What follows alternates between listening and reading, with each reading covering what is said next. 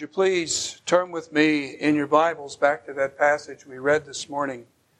Please turn with me back to John, Gospel of John chapter 1. Gospel of John chapter 1. I'm going to read verses 1 to 3 and then verse 14. John chapter 1, verses 1 to 3, and then verse 14. In the beginning was the Word, and the Word was with God, and the Word was God. The same was in the beginning with God. All things were made by Him, and without Him was not anything made that has been made. Verse 14.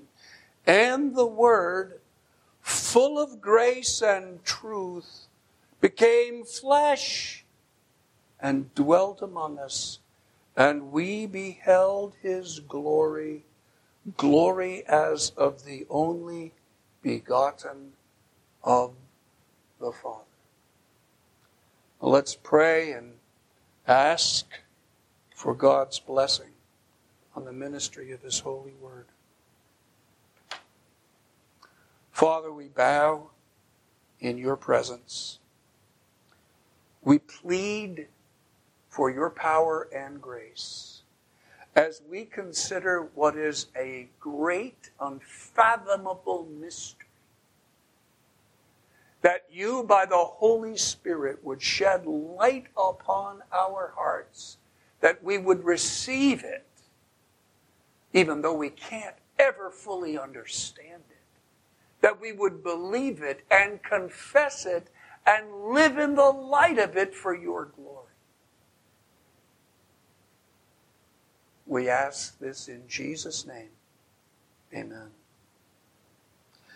Now, as we saw a couple of weeks ago, Matthew and Luke also unveil the miracle of Christmas, which is the virgin birth. And then Luke uncovers the message of Christmas, which is, to you is born a Savior who is Christ the Lord. But John unveils the mystery of Christmas, the mystery of God incarnate. So what is a biblical mystery? A mystery is a truth revealed in Scripture that we can never understand completely, and that we would never know or even dream of apart from special divine revelation. So a mystery is something we would never just dream up, but it comes out of divine revelation, special divine revelation, and we can never fully, thoroughly understand it. And this biblical mystery is this: in the beginning was the Word, and the Word was with God, and the Word was God, and the Word became flesh.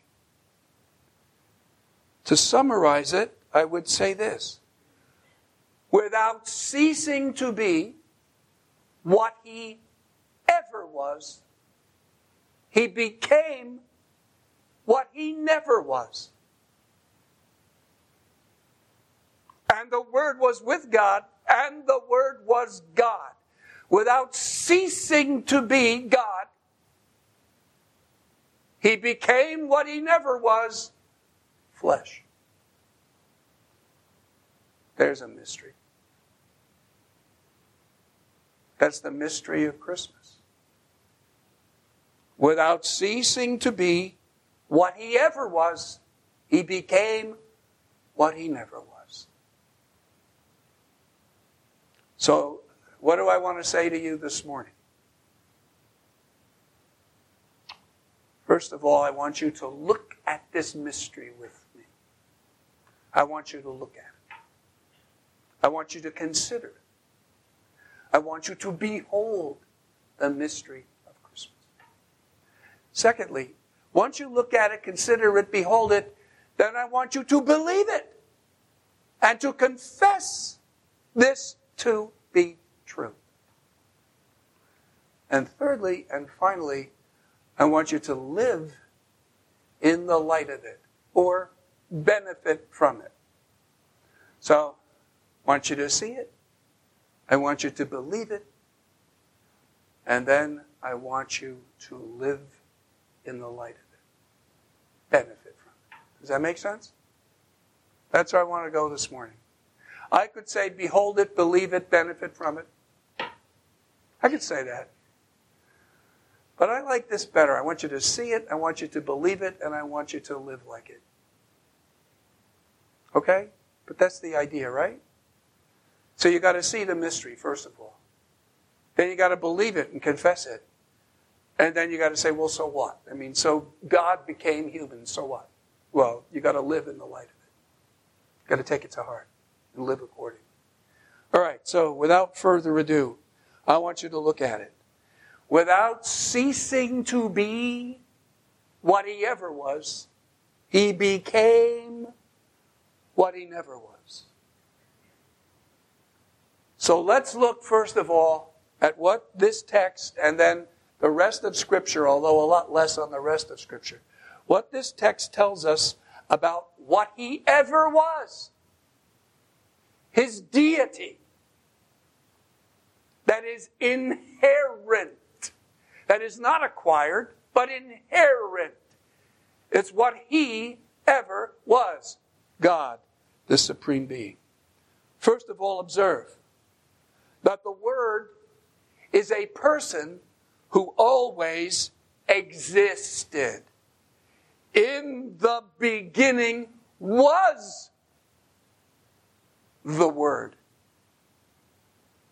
In the beginning of space and time, he already was. He is eternal, unoriginated. In the beginning was the Word. He's a person who has self-awareness and communication and communion with other persons. And the Word is a person distinct from God the Father, who always had personal communication and communion with the Father as God the Son. Observe, it says, and the Word was with God. Verse 2 says, the same, the Word, was in the beginning with God. Now, Jesus, when he was here on earth, never forgot the reality of his personal communion with God the Father before the foundation of the world. He says in John 17, verse 5, and now, Father, glorify me with your own self, with the glory which I had with you before the world was. And the Word was with God.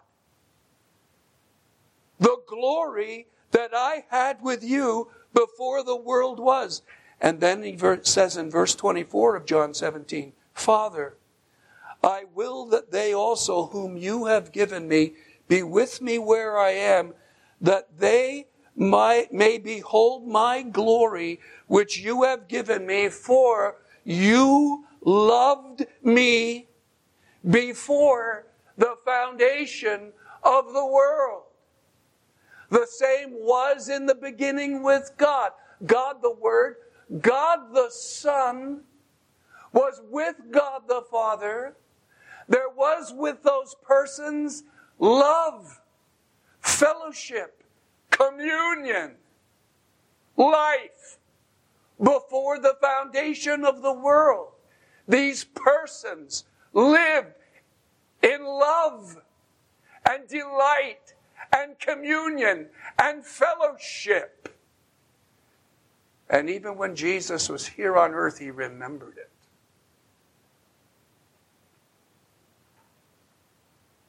what he ever was. Before the universe was created, the Word, God the Son, and God the Father had personal communion, marked by love, a relationship of delight between the Father and the Son. And furthermore, the Word is a divine person. He is the supreme being. In the beginning was the Word. God the Word, God the Son is eternal. And the Word was with God. There was a personal communion and fellowship between these two persons, Father and Son, before the foundation of the world, marked by love and communion. And the Word was God. He is and was the supreme being. And the Word was God. Now, some people don't like that. They can't get it.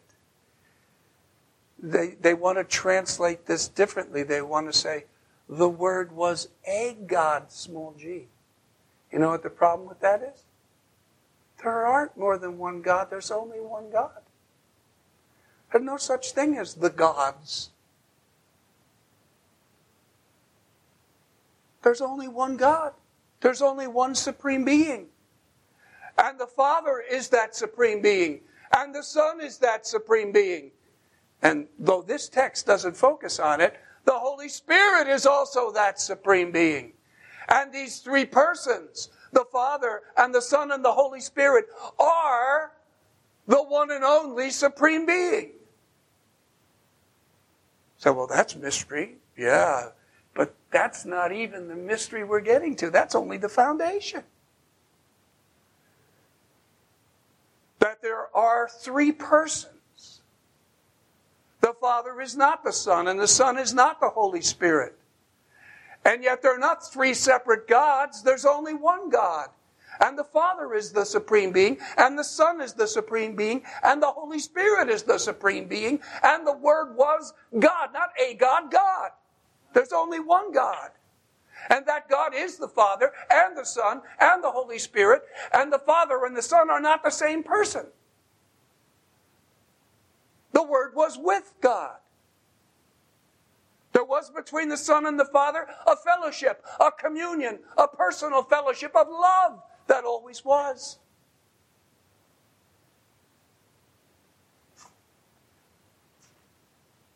In the beginning was the Word. And the Word was with God. And the Word was God. The same was in the beginning with God. He is a divine person. He is the supreme being. And the Apostle Paul, and I said to myself, can I dare get into this morning? Do I even dare? If I get into this, these poor people are going to be so spaced out. You're not going to be able to endure it. It's more than can be comprehended, but I don't know any better. Amen? Amen. Philippians 2:5, the apostle dares to address this mystery. And he says, when he tells us about the so what, and I have to get into it because it's foundational to the so what. Here's so what. Have this mind in you, which also was in Christ Jesus, who, existing in the form of God, did not regard being on an equality with God as robbery, or, if you must, stolen property, the result of robbery. The Word was God. He was in the Father's form. He was the supreme being, equal with the Father. He did not regard equality with the Father as stolen property or robbery. He regarded it as his own rightful possession as the supreme being.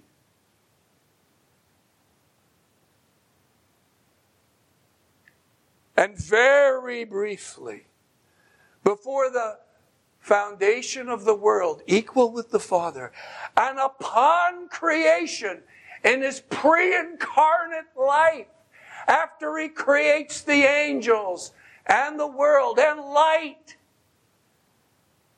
his form is this: he is invisible. He is invulnerable. His special presence is celestial. He is regal, reigning in glory over the world and all the angels and everything he created, and unapproachable. It says, he robes himself with light as with a garment. He dwells in light, unapproachable. This was his life before he came here. Isaiah describes him in Isaiah 6, 1-5. He says, I saw the Lord high and lifted up, and his glory filled the temple, and the angels around him crying, holy, holy, holy. And John tells us in John 12:41 that Isaiah saw the glory of God the Word, God the Son, before he came here. Isaiah said these things because he saw his glory. He saw the glory of Jehovah the Son, Jehovah the Word.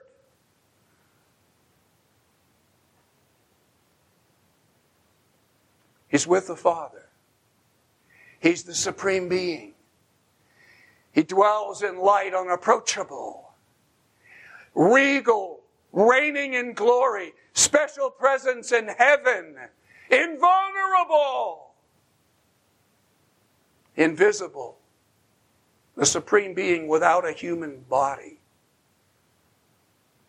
enjoying the fellowship of his Father, equal with God the Father, invisible, invulnerable, celestial, regal, unapproachable. That's what he was. That's what he ever was. That's what he was before he came here, after he created the world and the angels. All things were made through him, and without him was not anything made that has been made. God the Son, God the Word is the creator and preserver of the universe.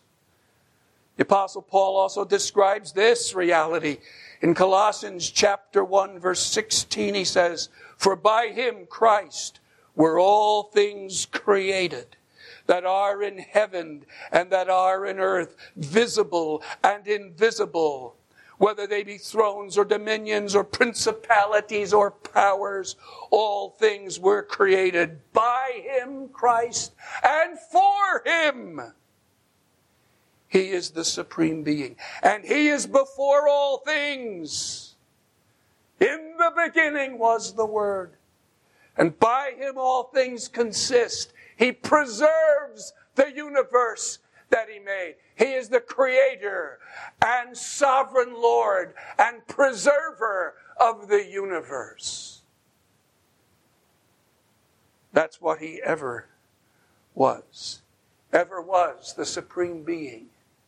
And since the creation of the world, ever is the creator and preserver of the universe.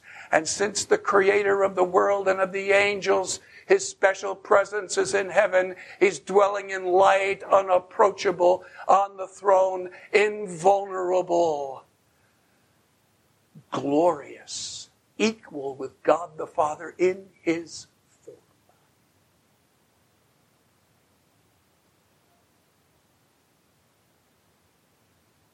What do you think of that? So now, that just, wow, right? Wow. Wow. You say, well, is that the end? Are you kidding me? That's the beginning. That's the beginning. That's not the end. That's the beginning of the story. Now, consider with me verse 14. We've looked at his inherent deity. Now look at his acquired humanity. John 1:14. And I'm going to tell you why I translate it the way I do. And the different translations translate it differently. I'm going to give you my translation. I'm going to explain it. You probably, some of you probably been thinking about it since I first said it, but I'm going to explain to you now. And the Word, full of grace and truth, became flesh and dwelt among us, and we beheld his glory. Now, the word order in the Greek is different than that. The word order in the Greek is the way many of the translations translate it, and some people try to translate it differently. They move that phrase around. The word order in the Greek is the Word became flesh and dwelt among us, and we beheld his glory, glory as of the only begotten of the Father, full of grace and truth. Now, in English, word order is significant. But in Greek, the main way that you understand what something modifies is not the order in which it appears in the sentence, but the case ending. And what is abundantly clear is that which comes at the end of the sentence, full of grace and truth, agrees with the word. And it's the only possible word that can be the antecedent modified by grace, full of grace and truth, is the word. Now, in English, we don't write it that way. We don't have case endings that agree. We don't determine what modifies what by agreement of case endings. We determine it by word order. But that's not the way Greek is. So I'm trying to translate it from Greek into English in a way that shows you that full of grace and truth modifies the word. Okay? And that's very clear in the Greek. Doesn't matter where it appears in the sentence. It matters what case ending it has. Now, that's the only thing I'm going to tell you about it. That's why some of your translations put everything intervening in parentheses in order to try to capture that. Some of the translations move full of grace and truth closer to word in order to capture that. I'm just going to explain it to you. It's not a main point, but it's important to get it because you're not reading Greek when you're reading English. You're reading Greek, and you got to translate that into English. That's the problem with the verse. Now, look what it says. And the Word became flesh, without ceasing to be what he ever was. He became what he never was. He became what he never was. He acquired, he took to himself humanity. He became flesh. Now, this word flesh literally means the soft tissue around the bone. But it has several broader uses, and these in particular grow out of the Hebrew use of the Hebrew equivalent of that word. And it often refers to the entirety of human nature. And in such passages, it could be translated human, and that's exactly what it means here. And the Word became human. And the Word became human. Luke chapter 3, verse 6 says, all flesh will see the salvation of God. That doesn't mean all soft tissue around the bone will see the salvation of God. It means that all humanity, all humans, it will come to the whole human race. And in Acts 2:17, I will pour out my Spirit on all flesh. And Romans 3:20, by the deeds of the law will no flesh, no humanity be justified in his sight. That no flesh, no human being would glory in his presence. 1 Corinthians 1:29. And so on and so forth. And it's abundantly clear that when it says the Word became flesh, it means he became human. It means he acquired a true and genuine humanity. He took to himself a real and complete human nature, a human body, and a human soul. And he has a genuine human body. He didn't just appear to have a human body. He really and truly took to himself humanity with a true human body. Luke chapter 2, verse 52 says, and Jesus advanced in wisdom and in stature. He came into this world as a baby, and he grew up. he increased in height until he reached his full adult height. He had a genuine human body that grew. And even after his resurrection in Luke 24, 37 to 39, he continues to have a human body. When they saw him raised from the dead, they were terrified and afraid. And suppose they saw a spirit. And he said to them, "Why are you troubled? Why do questionings arise in your hearts? See my hands and my feet, that it is I myself. Handle me and see, for a spirit does not have flesh and bones as you behold me having." A true human body. Even after he's raised from the dead, and that human body is glorified, he has a true human body with real human flesh and real human bones. And he had real human blood. A truly human body. And furthermore, he has a truly human soul. In Matthew chapter 26, verse 38 and 39, we read, "Then he says to them, 'My soul is exceeding sorrowful, even unto death. Abide here and watch with me.' And he went forward a little and fell on his face and prayed, saying, 'Father, if it's possible, let this cup pass away from me.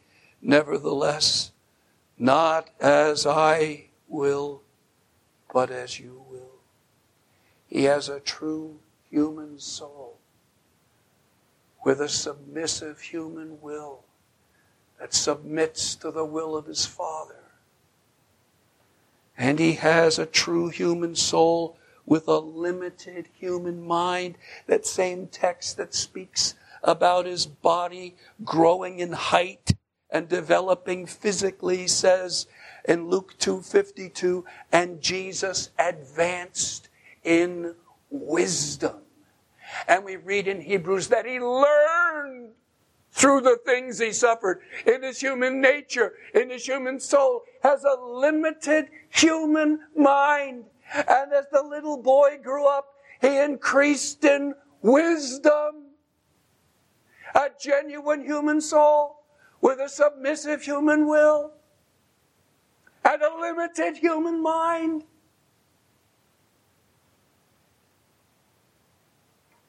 He took to himself a genuine humanity in the likeness of sinful flesh with all its infirmities and yet without sin, so that he was susceptible and vulnerable to temptation, and yet he never sinned. And Paul says, "And being found in fashion, in appearance as a man, he humbled himself." He took to himself a genuine human body and a genuine human soul in the likeness of sinful flesh with all the infirmity and weakness. He was subject to suffering and pain and even death, and yet without sin. He suffered being tempted and yet without sin. In his humanity, he came from heaven to earth. "I came down out of heaven," he said. And his bodily presence then was not celestial, but terrestrial. And in virtue of his human body, he was visible.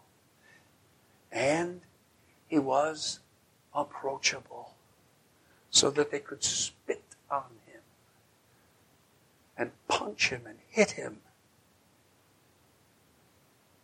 And yet, he became what he never was without ceasing to be what he ever was. When he came here and took to himself a human body and a human soul, he did not cease to be the Supreme Being.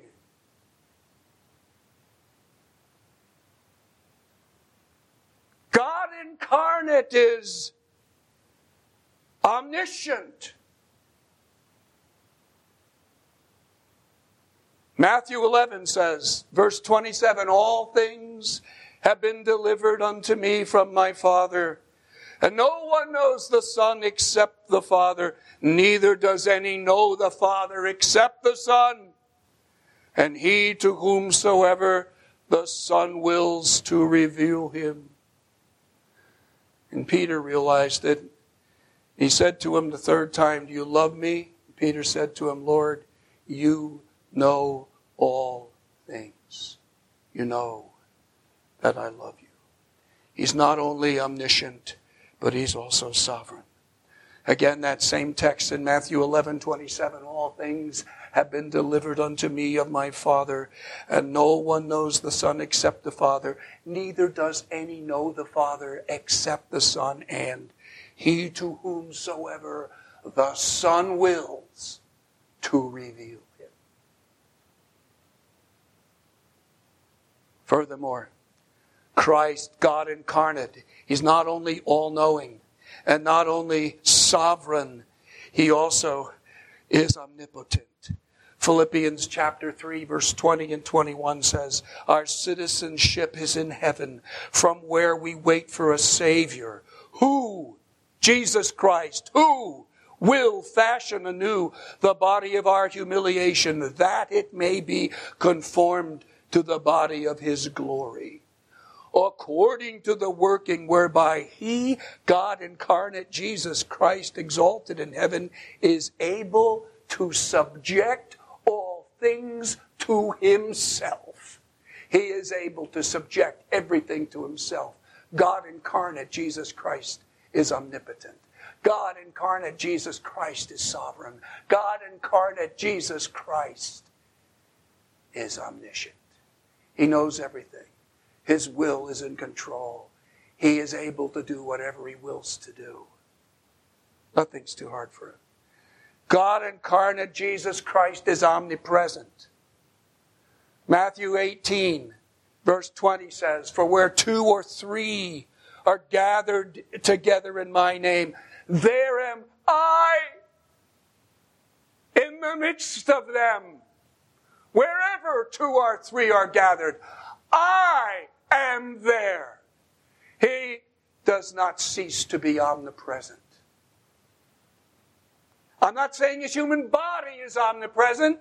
His human body's not here right now, but he's here. He's here. The person is here in virtue of his deity. And even when he came down, I am come down out of heaven, not to do my own will, but the will of him that sent me. And then he says in John 3:13, and no one has ascended into heaven, but he that descended out of heaven, even the Son of Man, not who was in heaven, but who is in heaven. His bodily presence, his acquired humanity was on earth, but he, the Supreme Being, the person, God the Son, in virtue of his deity, which he never gave up, was in heaven, even when he was bodily here on earth. And furthermore, he's eternal. Christ, God incarnate, is eternal. It says in Matthew 28 and verse 20, teaching them to observe all things whatsoever I commanded you, and look, I'm with you always. I am with you always. Not everywhere only. He's with us everywhere, but he's also with us always, throughout all time, because he's eternal. He's not limited by time. And he said, that's why I'm with you always, even to the end of the world. And when he said this to the Jews, they went nuts. And I end with this. God incarnate, Jesus Christ. I end this part with this. I end saying to you, without ceasing to be what he ever was, he didn't cease to be omniscient. He didn't cease to be sovereign. He didn't cease to be omnipotent. He didn't cease to be omnipresent, and he didn't cease to be eternal. In John chapter 8, verses 57 to 58, he said this in such stark, striking language that the Jews took up great offense and were ready to kill him right on the spot for saying it. He says, and I read, John 8, 57 and 58, the Jews therefore said to him, "You aren't yet 50 years old, and have you seen Abraham?"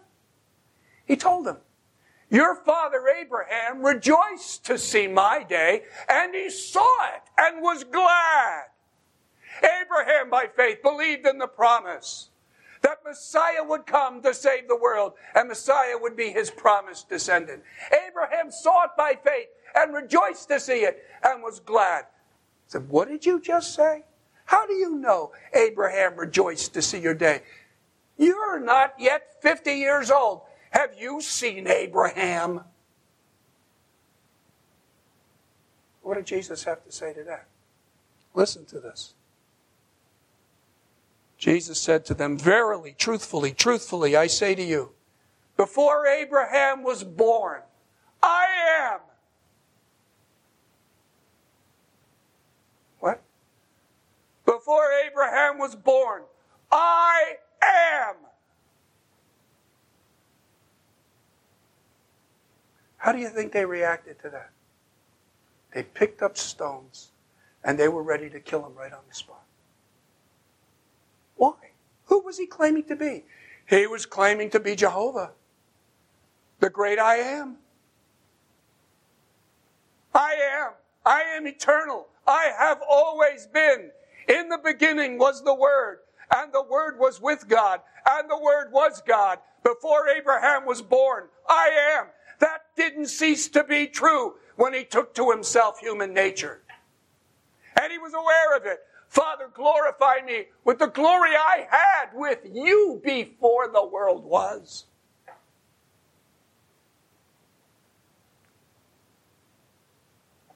He took to himself.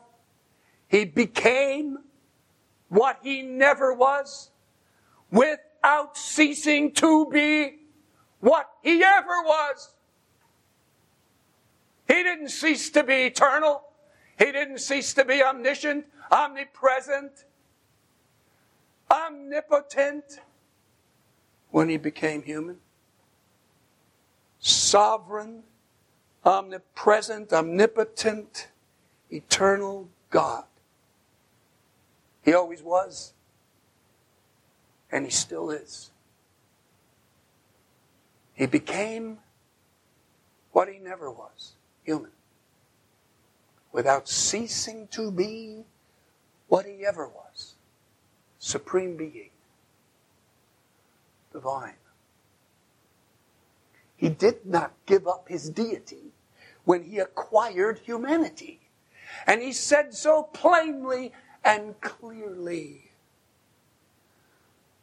So, what do we have in summary? We looked at his inherent deity. We looked at his acquired humanity. Now let's look at the biblical summary. Jesus Christ is the same yesterday, today, and forever. At one and the same time, God the Son incarnate, Jesus Christ, here's the mystery, is fully human and fully divine.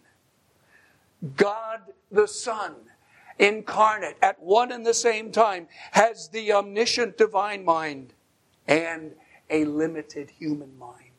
He has the sovereign divine will and a submissive human will. And in his divine nature, he is omnipresent and eternal. And in his human nature, he was present on earth and now is present in heaven. His human body and his human soul are not everywhere, but he, the person, in his divine nature, is everywhere. So that these two natures, human and divine, are united in one person, God the Son, incarnate, Jesus Christ, without commingling them, without confusing them, without distorting them. And He remains one person forever. There's the mystery. God the Father did not become human. God the Holy Spirit did not become human. But God the Son, without ceasing to be divine, became human. He acquired humanity. So that He is now both human and divine. That's the mystery of Christmas. This is something that you need to believe and to confess. Does it matter whether you believe this kind of stuff? Oh, what do you think? Our London Confession of Faith sums it up so that everybody that's a member of this church has read it and says, yeah, I believe this. This is what it says. So that the two whole, perfect, and distinct natures, human and divine, were inseparably joined in one person, God the Son, without conversion, composition, or confusion, which person is very God and very man, yet one Christ, the only mediator between God and men. And we say, as a church, that that's one of the things most surely believed among us. We confess this mystery. Now, I could have gotten into the weeds this morning and quoted from the Latin and Greek creeds that have confessed this over the centuries. But note well, I passed that by. Just note well. And my wife asked me this morning, what are you preaching today? I said, the mystery of Christmas. And I said, I'm saying, look at it and then confess it and believe it. And I said, look at all the things throughout history of all the people and all the heretics that have denied every single aspect of this mystery. And I went through the names of all these heretics. I said, if I go through all those names with these people this morning, we're going to be in the weeds. And then my son-in-law said, well, you just said it to me in 2 minutes. Why don't you say it to them in 2 minutes? 1 John chapter 4 says, hereby you know the Spirit of God. Every spirit that confesses that Jesus Christ is come in the flesh is of God. And every spirit that does not confess Jesus is not of God. And John chapter 5 says, and we know that, verses 20 and 21, and we know that the Son of God is come and has given us an understanding that we know Him that is true, and we are in Him that is true. This is the true God and eternal life. Little children, guard yourselves from idols. And then, in 2 John, verse 7 and 11, we read, for many deceivers are gone forth into the world, even they that confess not that Jesus Christ comes in the flesh. This is the deceiver and the Antichrist. Look to yourselves that you don't lose the things which you've wrought, but that you receive a full reward. Whoever goes onward and abides not in the teaching of Christ does not have God. He that abides in the teaching, the same has both the Father and the Son. If anyone comes to you and brings not this teaching, do not receive him to your house and give him no greeting, because the one that greets him partakes in his evil works. Whoever goes onward, the deceiver, the Antichrist, and does not confess that Jesus Christ comes in the flesh, has not God. That doesn't confess the deity of Christ. That doesn't confess the humanity of Christ. The unity of the person of Christ. And that in this one person, God the Son incarnate, deity and humanity are joined forever. so that Jesus Christ is the same yesterday, today, and forever, and that he is the true God, and that in him is eternal life. The last 2,000 years, people have been denying every aspect of this mystery. The first thing that they denied was that Jesus had a true human body. After that, they denied that he was truly God. They denied his deity.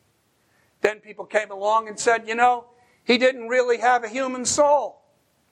Other people said, no, he didn't really have a human will. Other people came along and said, well, it's not one person, it's two different persons. The God, the Word, and the man Jesus, two different persons. They're not the same person. They came along and said, well, the human nature and divine nature got all mingled together into one composite nature. And you know what? All those heresies, all those heretics, over the last 2,000 years, they go out names. They've all been rejected by the church, and we're warned. It does matter what you believe. State of your soul depends on whether or not you believe and confess that Jesus Christ is God incarnate, that he is truly God and truly man. Whoever goes onward and doesn't bring this teaching is not of God. Don't be deceived, folks. These things really do matter. It's not enough just for you to look at it and see it. You also have to believe it and confess it.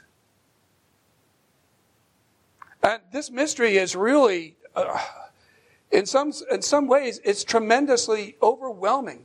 You say, why is it so overwhelming? Well, look at this stuff. That Christ is one person who is an impeccable divine person tempted to sin. How can that be? I don't know. But in virtue of his human mind and his human will, he was really tempted to sin. But he's an impeccable divine person who cannot sin. Furthermore, here's one person, God the Son. And he has a divine mind that is omniscient. He has the divine mind. There aren't three divine minds, but one divine mind. And that mind is the mind of the Father and of the Son and of the Holy Spirit. They're not three sovereign wills, but one sovereign will. Not three supreme beings, but one.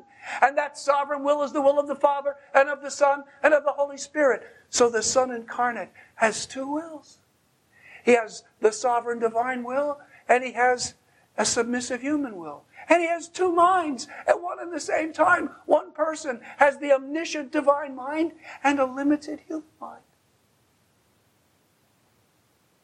Can you explain that? No. Can't explain it, but I'm not about to deny it because I can't explain it. All of the truth of the doctrine of the Word of God leads us back to the fence around the mystery. No, we can't explain it. But we have to look at it, and then we have to believe it.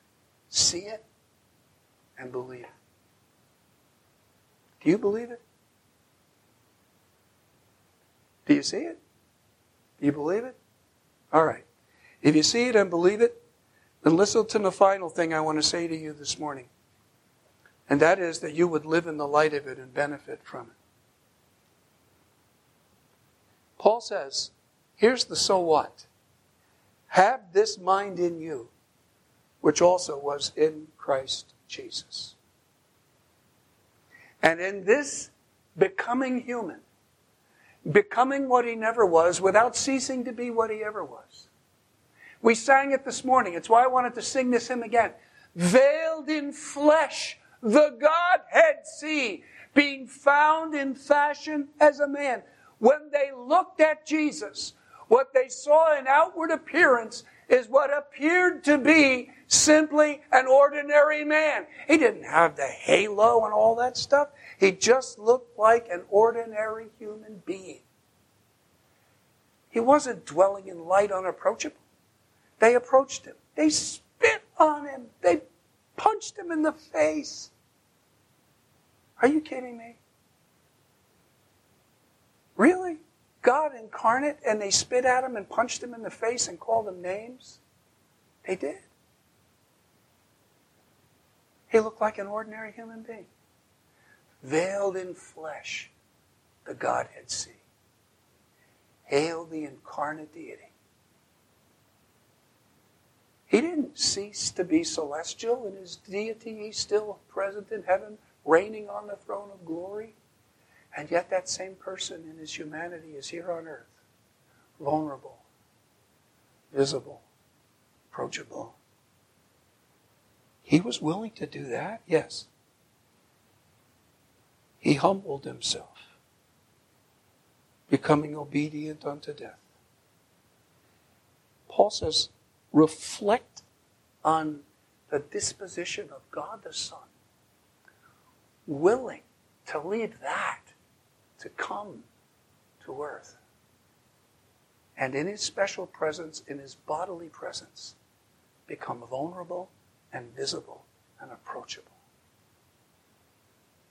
What deference, what kindness, what self-giving love, what a conciliatory attitude, what grace. Have this mind in you. So he's telling them, look, don't think that you're better than others. Don't put yourself above others. Don't live in selfishness and arrogance and self-promotion. But think about, take to heart the disposition of God the Son in coming here. And have that attitude in you. Follow his example. Have that attitude in you, which was also in him. Live with a servant's heart. Not to promote yourself. Not to put yourself above others on a pedestal. Not as so many of our rulers today. They've always done it. For Jesus condemned it 2,000 years ago, but they make rules for others that they themselves are not willing to follow. Lording it over people. Thinking that you can make rules for other people that don't have to pertain to you. That kind of attitude. Get rid of it.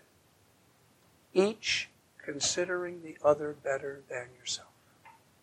Looking not only at your own things, but the things of others. Becoming considerate and humble.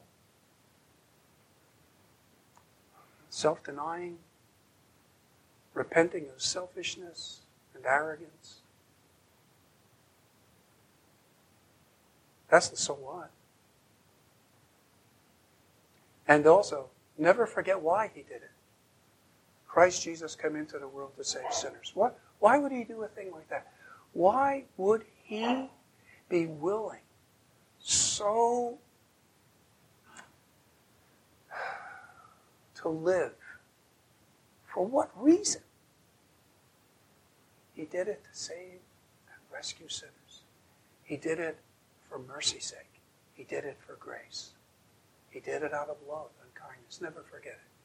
And when you think about why we have this great mystery, why God, the Son, was willing to become human without ceasing to be God, why was he willing to do that? To save you, to save me, to deliver us who deserve to go to hell, to deliver us from our own sins and from the wrath of God. And what should that make us feel? Oh God, thank you. The lengths to which you were willing to go to save the likes of me. And therefore, listen to me, everyone who's here, even if you're not a Christian, the very same mercy that we have experienced, God freely in Christ offers that same mercy sincerely to you. Jesus says, come to me, all you that labor and are heavy laden, and I will give you rest. Believe in the Lord Jesus. You'll be saved.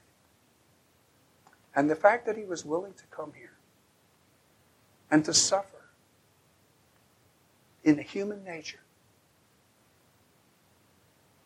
The writer to Hebrews says, he understands sympathetically, empathetically, what it's like to be tempted because he himself suffered being tempted. We can always go to Christ. You can always open your heart to Christ. You can always talk to him. You can be completely open and honest with him because he's a sympathetic, tender, kind Savior. He himself suffered being tempted. Because he did, he's able to comfort those who are. So you can always go to him. You can always be open and transparent with him. He's full of kindness and grace. You can open your heart to him. This mystery makes him a sympathetic Savior. And he came here to save. And he gives us an example so that we should follow in his steps and walk humbly with self-denying love. May God be pleased that we would not only look at this mystery, we would believe and confess it, and dear people, that we would live in the light of it for the glory of God. Let's pray.